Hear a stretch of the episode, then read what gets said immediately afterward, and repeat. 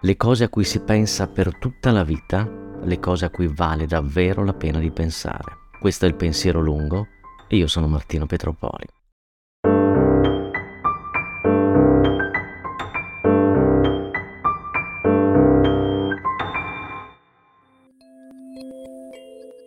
La scatola dei biscotti di Oliver è finita. La scuoto e faccio uscire l'ultimo. La lascio sul tavolo. Esco con lui a passeggiare. Lasciarla sul tavolo mi serve a ricordarmi di buttarla via quando torno. Infatti dopo mezz'ora la ritrovo e la getto nella raccolta della carta. Quella era una scatola finita di biscotti, ma era anche una lettera, un appunto più che altro, che avevo scritto al me stesso del futuro per ricordarmi una cosa.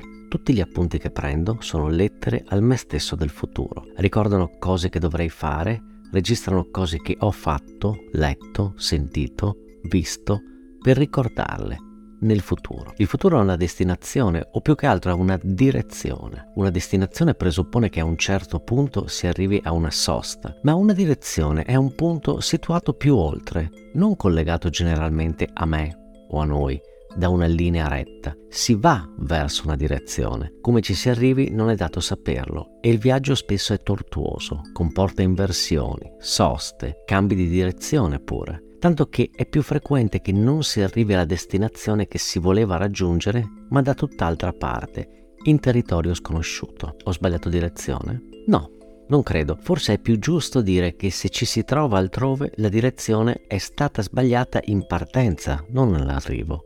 Insomma, mi trovo dove dovevo trovarmi. Non parlo di luogo, non c'entra la geografia. Nella mia vita oggi e in ogni altro momento vissuto sono dove dovevo trovarmi perché ho scelto, consapevolmente o meno, di arrivare esattamente qui, a scrivere queste righe dopo aver gettato la scatola di biscotti di Oliver nel cestino della carta.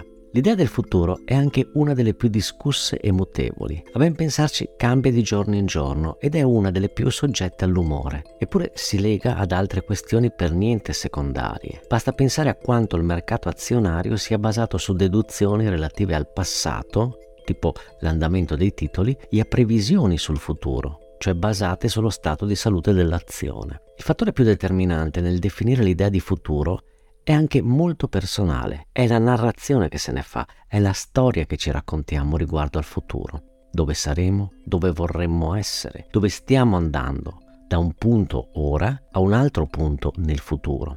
La storia che ci raccontiamo dà la direzione perché condiziona le scelte. La scatola di biscotti è una metafora o un artificio narrativo, la si immagina facilmente, è qualcosa di concreto, ma è anche una metafora che funziona ancora meglio quando la chiamo lettera al me del futuro, che è poi il me di 30 minuti dopo, ma poco conta, e sempre futuro è. Una lettera è scritta, una lettera racconta una storia. Non deve per forza essere composta da parole scritte, possono anche essere parole che stanno tutte solo nella testa, ma è una storia questo è il punto importante. Il fatto di poter scrivere una lettera ci situa nel presente, quando la scriviamo, e contemporaneamente nel futuro, quello immaginato. L'uomo è l'unico animale che riesce a immaginare. Altri animali hanno memoria e quindi conoscono la dimensione del passato, sanno ciò che è stato, anche se non razionalizzano l'idea, non hanno neanche idea di dirla tutta. Ma l'uomo riesce a ricordare, vivere nel presente e immaginare il futuro. E questo è un altro punto importante. Riesce anche a farlo discretamente e contemporaneamente, cioè riesce a vivere nel presente pensando al futuro, anche perché il presente è la realtà dalla quale muove passi verso il futuro. Bisognerebbe vivere il presente, certo, lo si dice in ogni dove, ma la verità è che il pensiero del futuro è sempre presente, appunto. Poi ho letto questo in Ghost of My Life di Mark Fisher. La vera distinzione fra passato e presente si sta frantumando. Nel 1981 il 1960 sembrava molto distante dal punto in cui siamo oggi.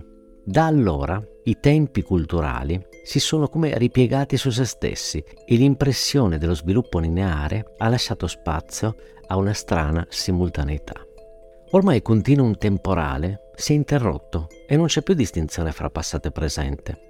Non ci sono cose che appartengono solo al passato e che non si ripeteranno mai. Ormai le cose succedono contemporaneamente e quindi la distinzione fra ciò che è stato e ciò che è, e per estensione ciò che sarà, sfuma sino a scomparire. È facile constatarlo nella moda, nella grafica, nel design, nell'arte, nella musica. Lo stile del tempo sono tutti gli stili. Non esiste uno stile una lingua cioè realmente dominante, perché esistono tutte le lingue in simultanea. Un simile rivolgimento culturale ha almeno due effetti uno evidente sperimentato ogni giorno e uno potenziale. Quello evidente è che, come dicevo, non esiste più una sola lingua, quantomeno quella principale, ma ne esistono infinite, relative a ciò che è e ciò che è stato. Il tempo si è piegato su se stesso e non ha più distinzione fra passato e futuro. Il tempo è unico e non accoglie più un prima e un dopo, se non quelli convenzionali del calendario. L'impressione è invece, cosciente o meno, che tutto accade in simultanea. L'effetto di una percezione del genere è che non è più possibile collocarsi nel tempo, non si hanno insomma più riferimenti. Cosa misura davvero il progresso? Cosa è il progresso se non è più possibile misurarlo su una linea che postuli un prima e un dopo?